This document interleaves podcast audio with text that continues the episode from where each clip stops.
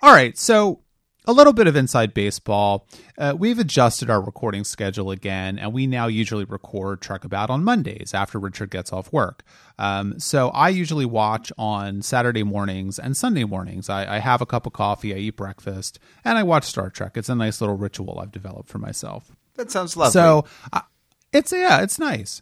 So I sit down Saturday morning at about eleven o'clock to to watch uh, Once Upon a Time and I see which episode it is, and I think to myself, I should change what time I do this because I can't drink if I need to. and but then I watched the episode and I was pleasantly surprised. I think that this was about the best small child Yeah. experiences a fairy tale land while her mother is in mortal danger episode of Star Trek that we could get.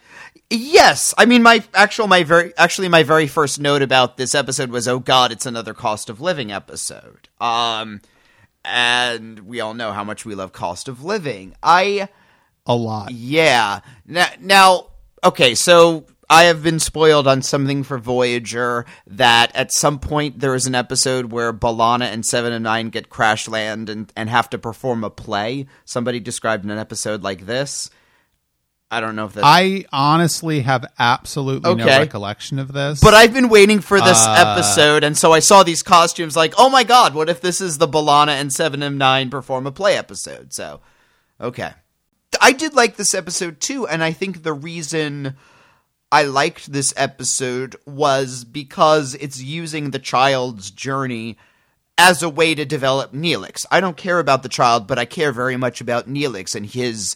He is very quickly becoming a ca- he, he he he's very interesting because he is a character for all of his humor value is a way that Voyager very very directly looks at death and how we deal with death that has been one consistent element of his character back from when we found out his backstory to when he died and saw nothingness to him being terrified of the dark in night to again here is another episode where the comic relief character is used as a meditation on mortality um, and I really like that about this show. Um, and that's what this episode is really about, and why I do enjoy it because it does connect into something larger. I think that's why it's a good one. Yeah, no, I'm with you because I think this was a really strong episode for for Neelix and the, the the actress who plays Naomi Wildman I think is fine. She she's a Yeah. good child actress and I I, I find the character and, and the performance charming and I can see how you know uh, people on the ship would be enamored of her. She's she's precocious and she's intelligent, But not- she's a little moppet, you know. But she's not she's not um Obnoxiously she's so. not yeah, she's not obnoxious exactly. I mean, as as a lot of little children can be, and so and I think that you, obviously you feel for her. I mean, this is the first time that this particular uh, child actor is is playing Naomi. She was played by by a different uh, person before, but she she does a really good job of grounding the the episode in something that that feels like it's worth your time to watch. I mean, I like the Flotter stuff. I think it's done very well. Yeah. You know, say say what you want, but it, it was kind of obvious. that I think that you know an episode like Cost of Living, the the budget was not really spent on on that episode. And Once Upon a Time, it's still a soundstage. It's still you know not outside, et cetera, et cetera. But I, I think it looks very good, and Eh. the the makeup of uh, uh, of the effects I think look very good as well. I, it works Uh, because it looks like a low budget children's show in a weird way. Yeah. Like, this is what this exact. It looks like a very accurate depiction of what Naomi is actually watching here. It's probably just a kind of. kind. of, This is the kind of cheesy children's programming the Federation would have. Yeah, and and and I also like the little connection that that all of the the cast members, or all of the the Yeah. crew members of Voyager have memories of Flotter. You know, this is kind of their Teletubbies or something. And it's fine. It's good. A little side note, though, that the Flotter doll in this episode was deliberately, apparently, put in there by the producers because they were hoping that people watching the show Okay. would want a Flotter doll. Um, I guess it was their attempt at the IDIC medal from from the original series, and that did not really go anywhere because who wants a Flotter doll? Because that thing was really ugly. God. But And they specifically talk in the episode about how it's kind of ugly, right? Like that that that's one of the jokes around it that Harry Kim's all, well, it's the best I can do. I'm an engineer. I'm not a doll sculptor, you know? Right, right. Although I, I, I find it kind of odd that the system wouldn't have a Flotter doll in it if it really is like their version of you know Teletubbies or something. Big but Bird, that's yeah. here nor there. But yeah, I mean, I, I think that you know, for me, this really comes down to to Neelix and whether or not you buy his journey in this episode, and and you really sort of see exactly to what degree he connects with Naomi because of what happened to him. Uh, you know, when he was younger, when when his Yeah. planet was decimated, or not his planet, I guess, Rinax, which is the moon, was was decimated in the war. And Neelix is always a I find Neelix a fascinating character. I know that he gets a bad rap, and But why? I don't know. I think Like, I You get we why people about- don't like Harry Kim. I can get why people don't like Tom Paris. I get why people, but I don't get why people actively don't like Neelix. I just don't. I don't know. I I like Neelix a lot. I mean, I guess it's just if you find that sort of character annoying, you're just going to find him annoying. And but but I I don't. I mean, I, I I think there's a lot of there's a lot of pathos to the way that Ethan Phillips is playing him. I think that he's doing a lot of really subtle work that frankly not it might just be that that it's hard to pick up on if you're not really paying attention to the show. Yeah. You know, we are watching the show in a very particular way, of course. We're we're paying close attention to it because we're criticizing it and critiquing it, but I mean, I, I have to say, like, I find it very similar to the reaction that Deanna Troy got from a lot of people and, and still gets from people to this day. Now, certainly the the reaction to Troy was was coming out of a place of unthinking misogyny, whereas the reaction to Neelix is not coming from a place of unthinking misogyny. We're not talking about sexism here.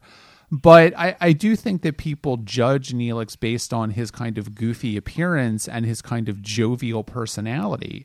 But there are a lot of episodes which make it very clear, and this is another one, that that jovial personality is very constructed. Yeah. Is is not necessarily artificial, but it is there because if Neelix did not act like that, he would be in a corner sobbing all of the time and it's it's a it's a it's the kind of character I don't think we've really seen before on Star Trek. We have Lwaxana Troy because her backstory Okay. is that extreme tra- uh, uh, uh, uh, and this is going off of the dark page. Uh, she has this incredible loss of her daughter when she's a child, and in order to cope with it, she kind of really leans into being the vivacious Lwaxana Troy. Again, we can see her always being the kind of person who enjoys parties, likes to have fun, likes meeting people, and just kind of doing that so much to distract herself because if she is not distracted, she is unable to cope with this loss. And Neil- And as we all know, everyone loves Lwaxana Troy. yeah, um, we love Lwaxana Troy. One of our I, I love Lwaxana Troy. One of our very first patron specials was on Lwaxana Troy, and if you are a member of our Patreon at $5 a month or more, you can get access to that and all of our other couple dozen patron specials. You're getting so good at that. Thank you. I could be like uh, Billy Mays except alive. Um, and Neelix is very similar. Neelix is somebody who, if he is not doing something, if he is not helping somebody out, if he's not you know, being useful, then he's reminded of the fact that he- of his survivor's guilt, of all of that, and he's unable to cope with it. It's very weird how much this series goes into survivor's guilt in a lot of ways. Uh, it's certainly been Yeah. B'Elanna's major theme recently, and a lot of the different characters have moments where they feel weird that they got out of a situation that someone else didn't. Well, Christ, I mean, we'll be talking about Timeless in a few minutes, which is, you know, exactly that as well, although in a, in, in a, in a time travel context. But, but yeah, I'm with you. I mean, I think that, that if, if you look at Neil, I think the, the, the comparison to Lwaxana Troy is really interesting because, you know, A, of course, Lwaxana Troy is a character that, you know, as I joked about before, a lot of people don't Yeah. like. but I also think that that I just don't know if people trust. uh, This is going to be kind of terrible to say, but I don't know that people trust people that are that that that are de- that are depressed. I mean, is that a weird thing to say? Like, it almost feels like there's something going on here about judging people that have uh, you know mental health issues. Am I am I reading too much into this? Maybe not with Lwaxana Troy because that wasn't established until much later, but but with Neelix it kind of feels like that. I mean, what I will say is that Voyager is Starfleet people with mental health issues, the series. I mean, all of the characters have major psychological traumas or problems. Uh, in various degrees, but certainly everybody is grieving a lot more or hurting or messed up about something, whether it's as simple as Tom Paris's major daddy issues or B'Elanna's feeling of abandonment to, from her family to Seven of Nine being abducted and brainwashed as a child and trying to reintegrate into her this her original society or the doctor trying to become human. All of the characters do have major psychological issues and yeah, I don't know if they necessarily get. I mean, like, I think that's why people are fascinated by Seven of Nine or The Doctor, and why people tolerate B'Elanna and Paris. No, I like the two of them, but anyway. I you know I, I I see where you're going with that. I mean, I do think that that in terms of because the weird thing is like I can't say that I really like many of these characters. I I feel an affinity towards a lot of the Deep Space Nine cast, a lot of the TNG cast. You know, Voyager has very openly never been my my Star Trek, and I have always not exactly hewn to the party line about about Voyager because I always found it to be somewhat engaging, but I, I did find it lesser, and, and and maybe some of that is just that I don't connect with a lot of the characters as much. Uh, I, I find them more difficult to like, and that might be by design. I don't know. And I and I do think that especially in this episode, you you know, we're really dealing with a character who uh, of Neelix that is. You know, if if you go back to your idea about him wanting to stay busy all the time. Yeah. I mean, what does he do? He's he's the cook.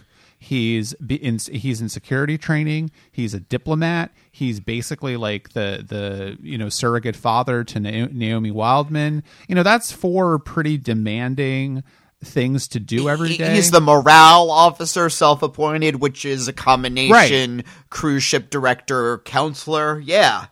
Neelix is happiest when another person has a problem and he can.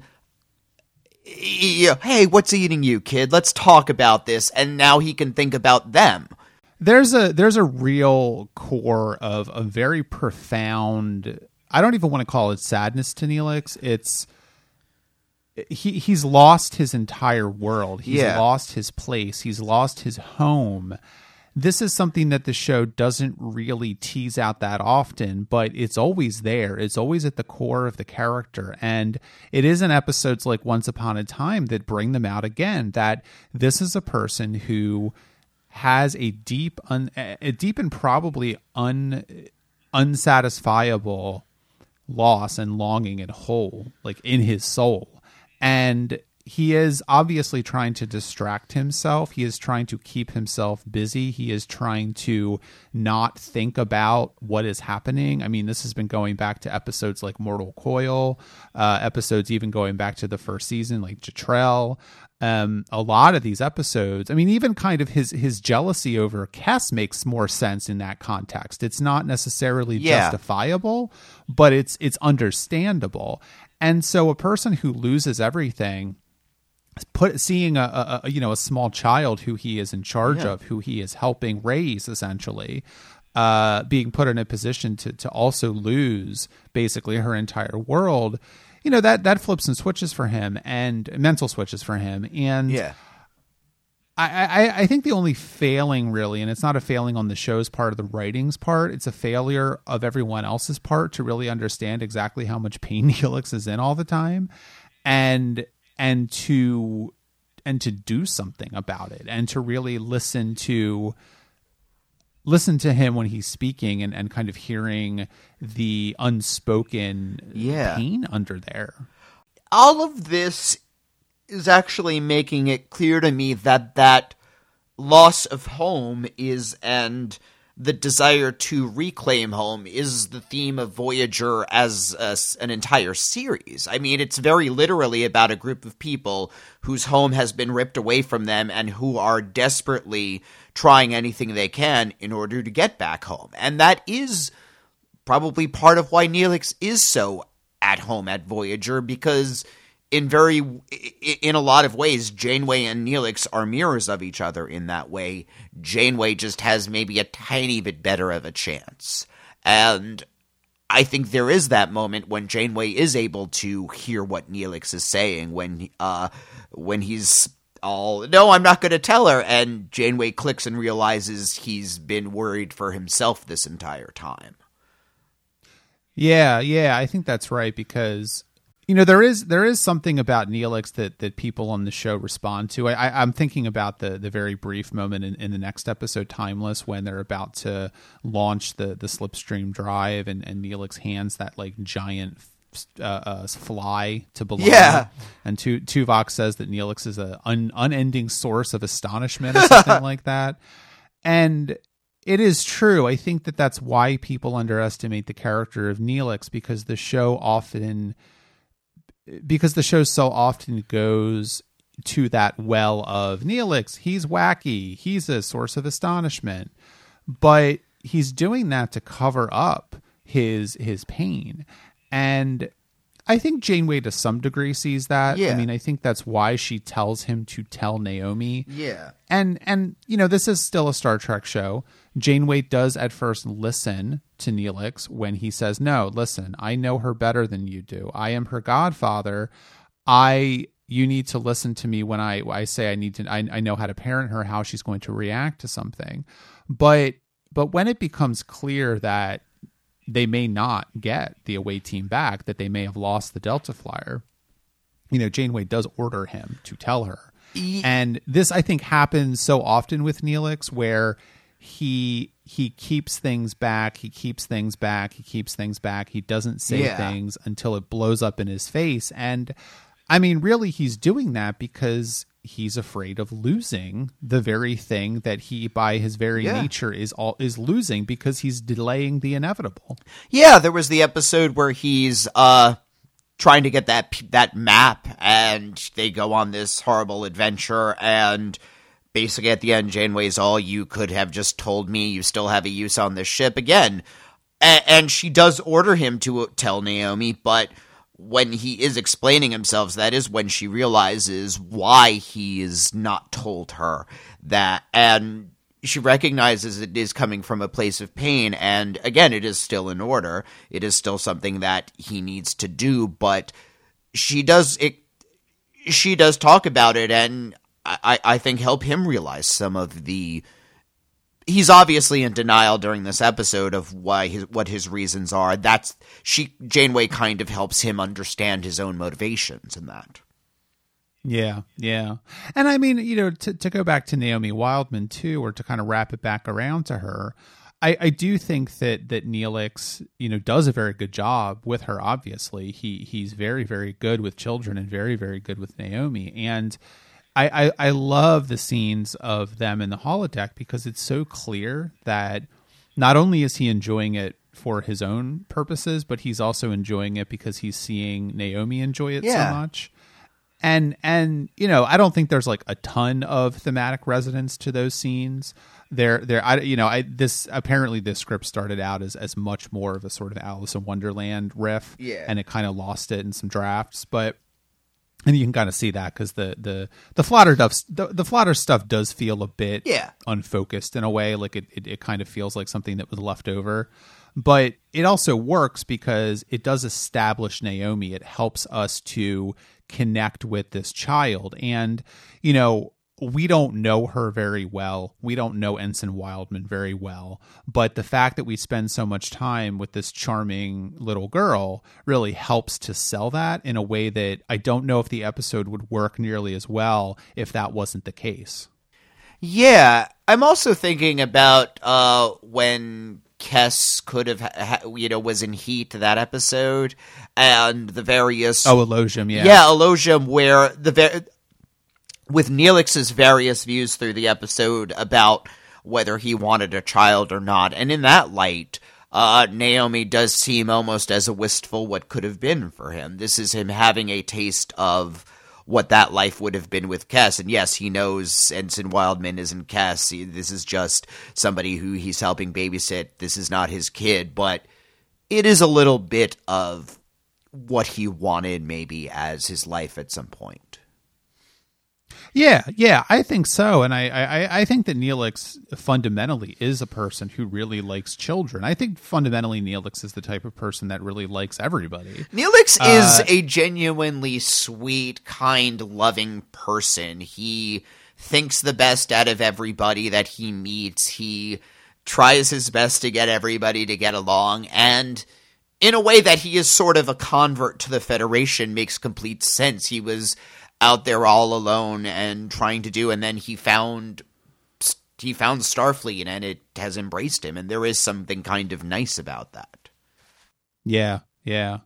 Well, and I and I think the the last thing to to talk about before we move on to timeless is uh, you know we haven't really touched upon the actual you know plot of the episode, the Delta Flyer, and it's all kind of perfunctory.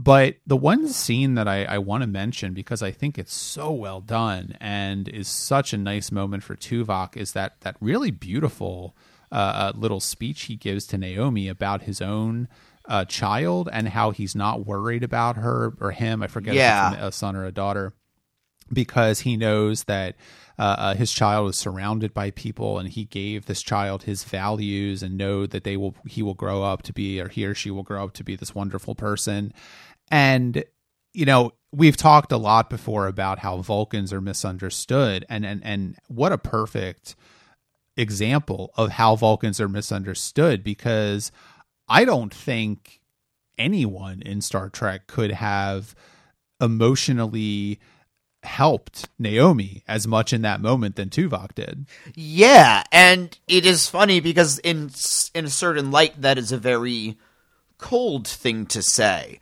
I mean, you you would think the way to reassure somebody, oh, you're gonna get out of this. They're gonna find us. We'll be fine. You'll be reunited. This is Tuvok saying, listen, it is very likely that you might die on this, but you're, this is at least some peace of mind that you can have. Your child will grow up and be fine and be okay.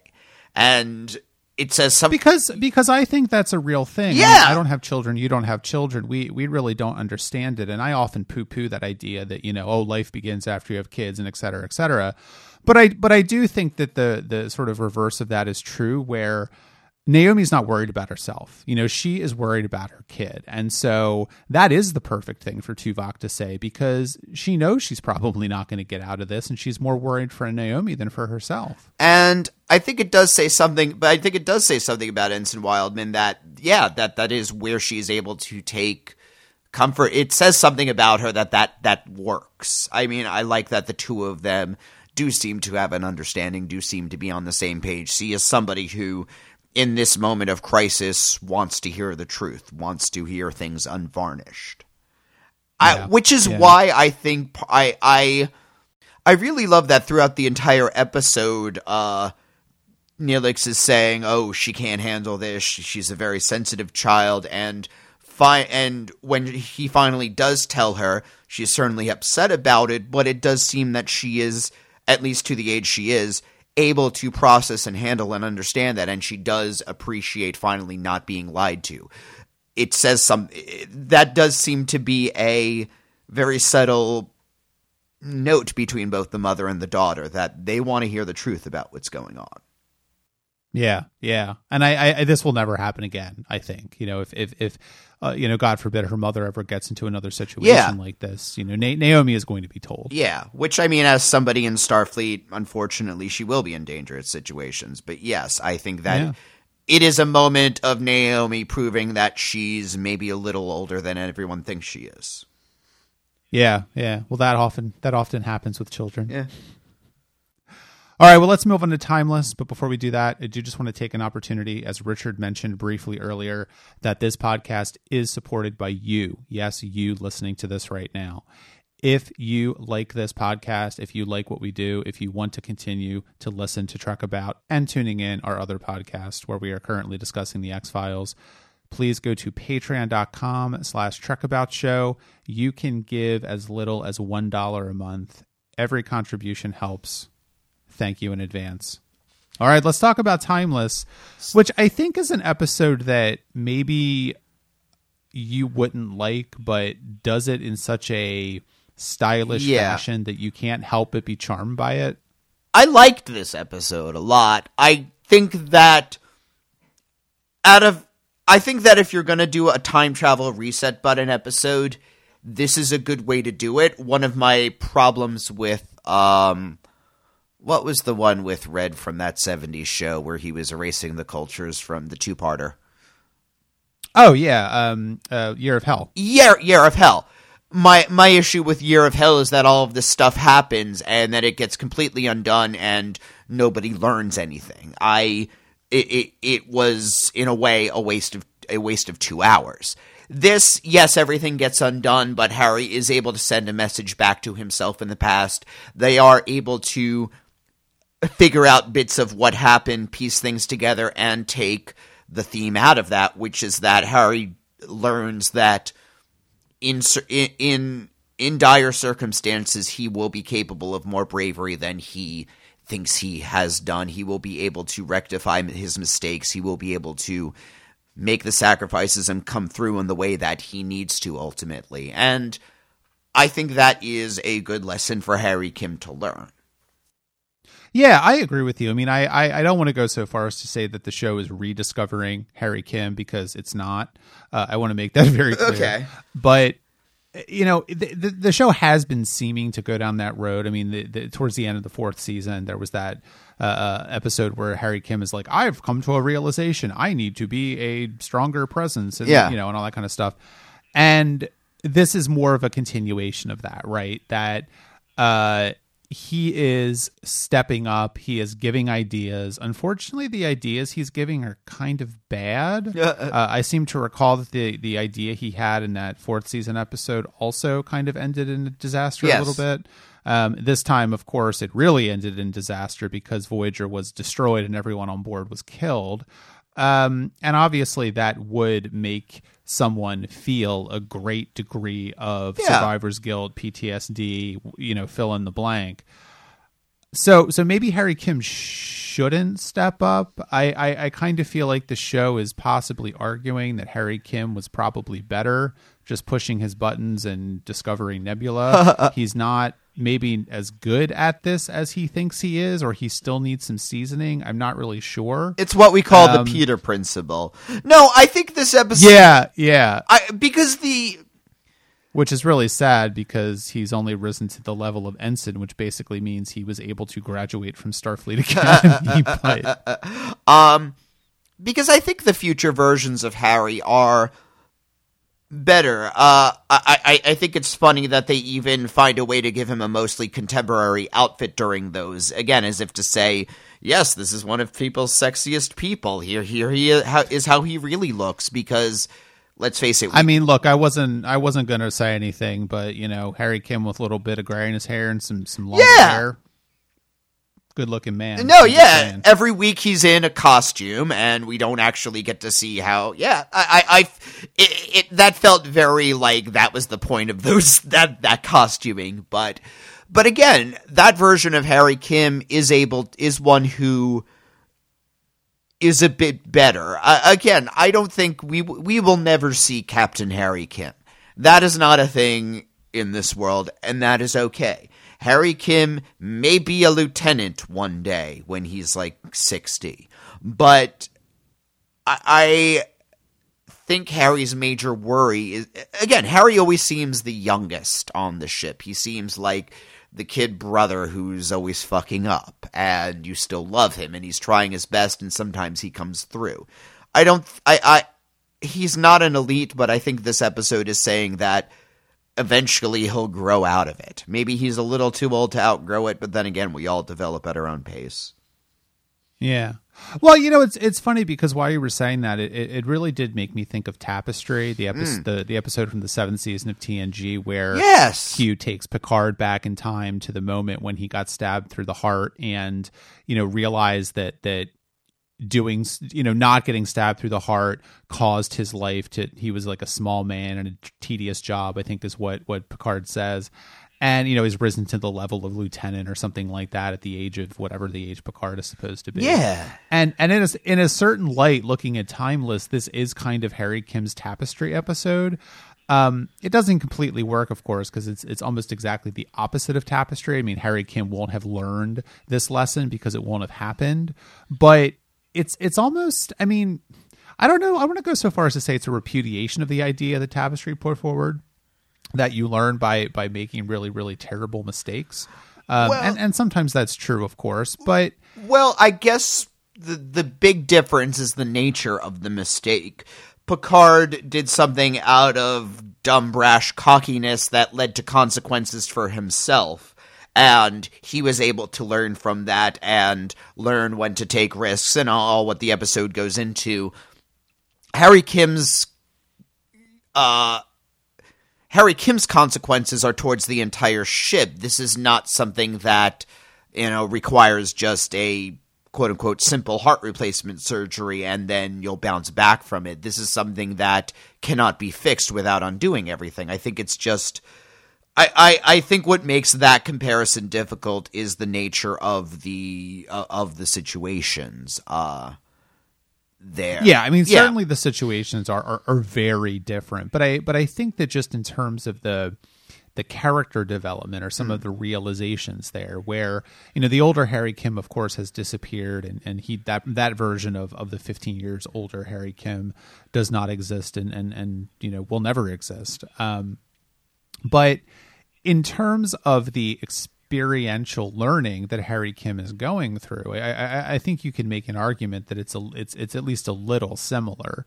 Now, the thing is though that that again, and I, I don't really say this to be funny, but but Harry Kim again just doesn't seem very good at this, and Cause I think the show is going down a road of the put upon Harry Kim, but like I think maybe they're right to do that.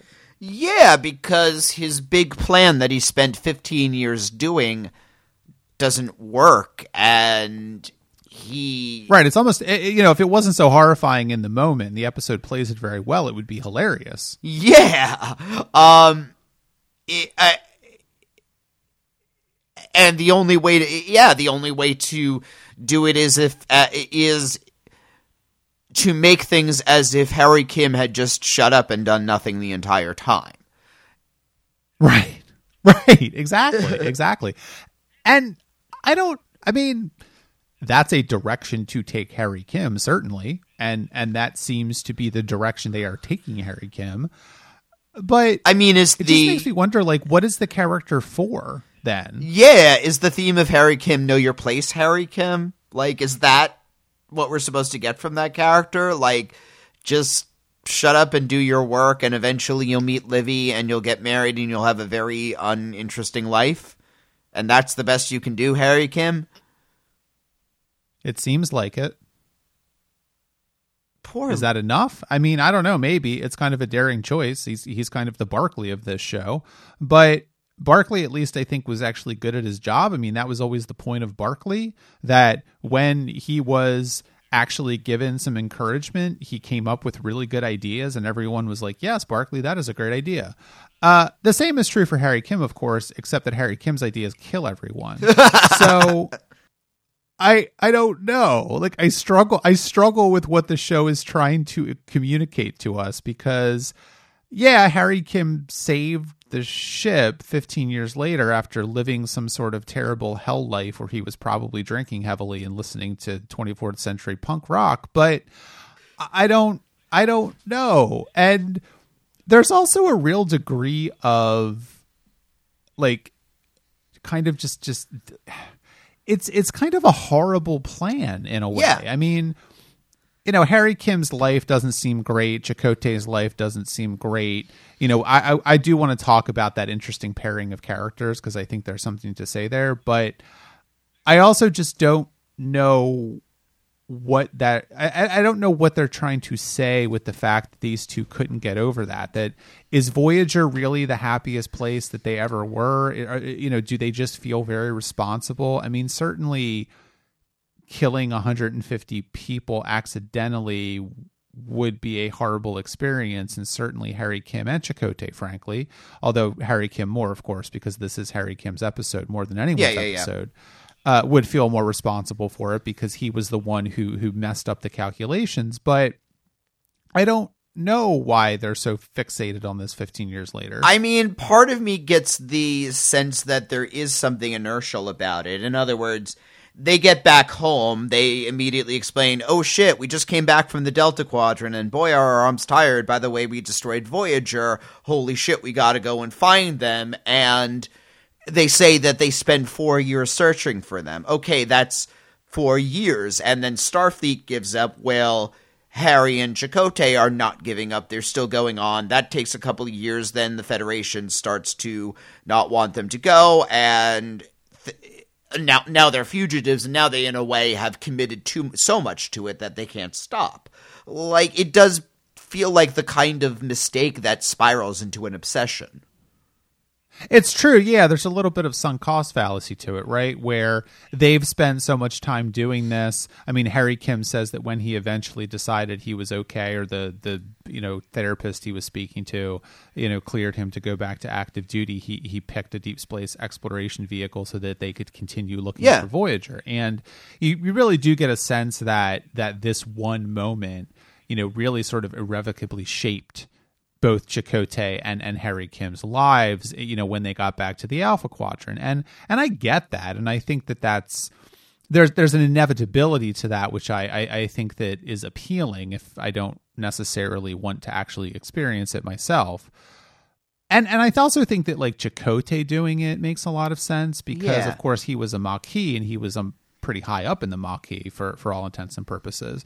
And and he really didn't I mean we don't know what he went back to. The episode doesn't really get into it very well. I mean he he didn't go to prison or anything. I'm I'm sure that Yeah. the Federation would have, uh, you know, forgiven his his crimes, and he maybe even would have been given a commission if he wanted one. But you know, the episode doesn't really go into what he was doing except for having sex with Tessa. I mean, there's a very strange line where Oh, yeah. Harry Kim says, "Oh, they're having sex," and you're like, "Wait, what?" But that um, sounds like something a teenager would use. Like, doesn't that seem like the grossest way a 15 year old could describe his mom having a friend? Like, Yeah. like that, that, that seemed to come from that place, which I think makes a lot of sense for Harry, too. I think it does, and I, I don't get a sense that this version of Harry Kim is, is the most you know healthy or, Yeah. or happy person. Obviously, uh, otherwise he wouldn't be doing this because he would be wiping himself out of existence. But it's all just kind of like I get it. Like I know, I, I guess this is an episode where it's like I get it. I know what the episode is doing. It's doing a character thing. I don't really know why it's doing that character thing, and I'm not really getting a lot out of it. I mean, it's all well done, but I just keep coming back to this place with Harry Kim where I'm like, why is he in the show? Well, we, we, we, we have certainly had the wonder of why, again, why not? Why, why Kes? Why not? Why Kes? Why not him? Uh, Right. I mean, on the one hand, I really, I, I think this episode is very well done character work. I liked it. I liked the mechanics of it. And it does seem kind of like the, you know, they, they, they spun the wheel and Harry Kim came up and okay, we have to have an episode this week. And so let's have a Harry Kim episode. I'm, it, in, in, in some ways, if this isn't a revelatory episode, maybe this is one of the more workmanlike episodes, but it happens to be a very well done one.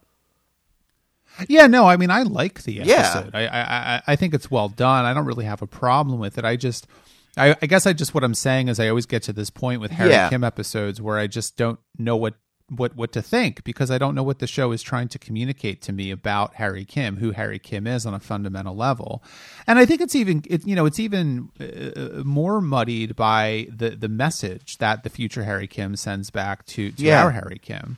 Because it's basically devoid of any sort of meaning or context. Yeah, well, I, I, I, I, It's just like, hey, bud, do a better job. You've got this. I mean, that's it, really. It's like your dad's speech. yeah, there's that What There's the scene when he's recording it, and you're gonna think like, oh, what's this going to be? It's going to be something very significant and meaningful. And yeah, it, it, it's a nothing thing in the end. I thought that it was going to be for a second I thought he was sending somehow sending it back to before everything like like I could see a version of the episode listen Harry tomorrow you're going to do this thing with the calculations just don't do it just shut up sit your head down and again you'll someday you'll get back you'll marry Libby and you'll be fine and you'll have a nothing like I I that's a life that's much better than this one. I thought that was the kind of thing that they were going to go with it. Yeah, yeah. I don't know. I don't know. I mean, that that's that at the end of the day I can see Harry Kim wanting to do that. I can see him wanting to communicate that some sort of message back to himself. But it, it's very devoid of any sort of context or, or meaning. And... It doesn't really do any of that. And so it almost just feels like the kind of they need they needed an ending to this episode and so that was the yeah. ending that they put together. Yeah. Well, I mean maybe that is Harry Kim's character. I mean, he has the once in a lifetime opportunity of sending a message to himself 15 years in the past before he made his greatest mistake. And what has he sent him? So, so is Harry Kim the opposite of a Mary Sue then? Yes, he is a scary moo. Well, I do want to talk a little bit about um, the, the, the present scenes on Voyager, but but before we do that, I I, I do want to just briefly touch on uh, Chakotay and Harry Kim because I find it a very interesting pairing. I think that those two characters don't really spend a lot of time together, don't really share scenes individually with each other, um, but it's interesting to watch them work together, and it's also interesting, and you can really kind of see the ways in which Harry Kim defers to Chakotay but doesn't really want to. Yeah. Yeah.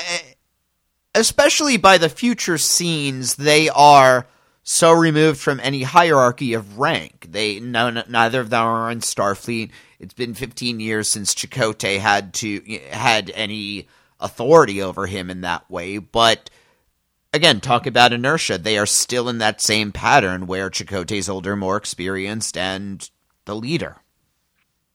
Yeah, yeah. And I think that's really what it comes down to that once again, I mean, everything that we say comes back to the idea that Harry Kim doesn't really have a good sense of who he is or his own abilities.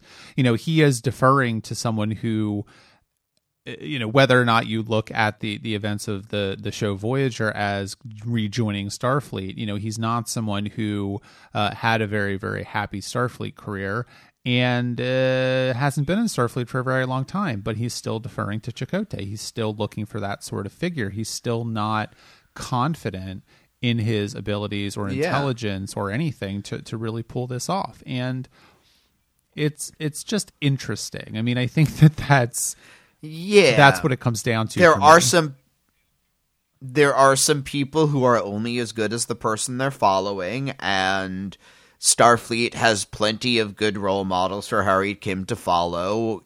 Janeway with her flaws isn't terrible. Neither is Chakotay, neither is Tuvok, and Harry Kim kind of seems to be okay whenever any of them says anything, and that's fine. But and I will, I mean, I will say, like to to his credit, the actual plan of how to get the message back in time to seven of nine does work. It's just that he once again fucked up the calculations. So I a small comfort, but and I guess that is part of where Chakotay feels weird. Well, no, maybe Chakotay doesn't feel weird in this, but he's almost deferring to Harry Kim in this. In a way, you get both of them deferring to each other. Kim is deferring to Chakotay because he's the subordinate to him, and Chakotay is deferring because, well, this is Harry's plan, and Harry, I am sure, triple, quadruple, you know, check the numbers every day for the past 15 years. This has to be right. And I don't know. It just seems like Chakotay would have checked the math too. I guess, but I don't, I've never really, Chakotay's never really struck me as someone who's been that science minded. So that kind of makes sense to me. And that's, the, and that is fair. And he is in a way, I mean, we have yet another scene in where he goes up to Janeway. They're talking about a plan. Chakotay says, "Are you sure this is a good idea?" Yes. Okay, I'm with you. Right. You, you. It, this is this is your show, and we're and if you say it is, I'll do what you do what you want. And it almost seems like he had from Chakotay's view, he had that kind of understanding with Harry Kim, and the two of them are just. And I mean, maybe that is how the numbers slip through the cracks. They just assume that the other would take care of the details if there was a problem. Yeah, yeah, I, I, I think that's a good point, actually. Well, so let's talk a little bit about the the quote unquote present scenes of Voyager. Um, the slipstream drive comes back, which is fine. I don't have a problem with that. Uh, it, it, Yeah. it- it's mostly the the scenes in the the scenes in the present. I think are mostly content free. They're just kind of there to establish what is going on and to add some dramatic tension to the episode. Yeah. Uh, but I do love Drunk Seven, and I hope she gets drunk again very soon. Yes. Oh my God, drunk seven.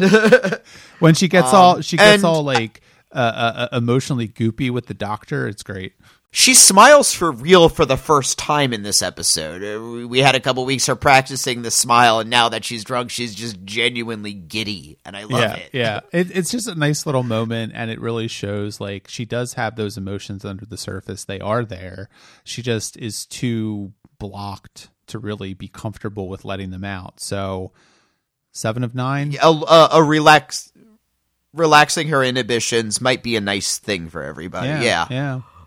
And And I do love the Talaxian fur fly. Now, was that something they made a doll of? Because I would totally buy. It. I don't know. I've I've I've never seen one Like- at a convention, and I've been to a lot of Star Trek conventions. So I feel like if they had, I would have seen one at some point.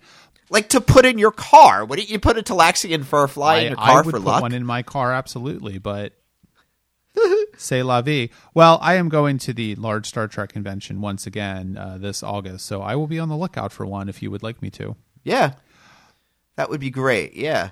And I think the last thing to say about Timeless, we would be very, very remiss if we did not mention Captain Geordi La Forge Oh yeah, of the USS It's Challenger. Now, come on, is that an in joke? The Challenger, Uh, but it, um, I noticed he directed this, this episode, so yeah, obviously he just you know showed up for the five minute recording scene, and it was it's good to see him again. It's Voyager goes out of it. Voyager finds clever ways to do cameos, even though this is a universe that makes cameos and and in jokes in that way very difficult. Yeah. and I like when it finds. I, I do think it's funny that we've already had cameos from. Is it four TNG characters or three TNG characters?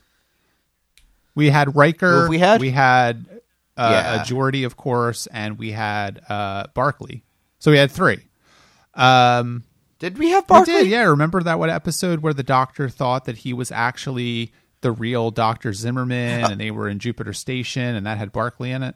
Oh, very vaguely. Yeah, well, it wasn't a great episode, so I imagine why you don't remember it very well. But yeah, he was in it, and then it's possible we'll get more. I'm not saying anything, but okay. It's very, very possible that we'll get more cameos.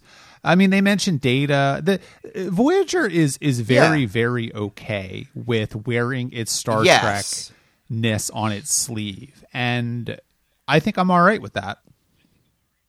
It's a weird confidence, and that makes a lot of sense now that it is the third ti the third time of this generation. I mean, we've talked so much about how beginning of TNG they were terrified to do too much that would be like the original series because they really wanted to eh, make it its own thing and Deep Space Nine, again, you had that. The scene with Picard at the beginning is very much to say this is not Next Generation. This is a very different show. And they almost seem worried to embrace their identity as a franchise right at the outset. And I think DS9 becomes comfortable with it much more quickly than TNG does, uh, which is weird considering how TNG sucks until they figure out how to be their own show. But Voyager is happy with it. Voyager likes being a Star Trek yeah, show. Yeah, Very Yeah. much. Yeah, I think that's right.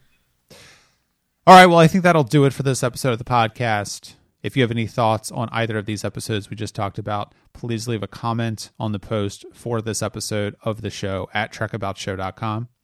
As we said earlier, you can check out our Patreon if you want to support this podcast, patreon.com slash trekabout show. Facebook, Twitter, Instagram, we are there. Trekabout Show is our username in all those places.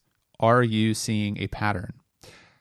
And as always, please leave us an Apple Podcast review for Trekabout. It is a very good way for new people to find the show. Okay, next week we're going to be talking about the Voyager episodes Infinite Regress and Nothing Human.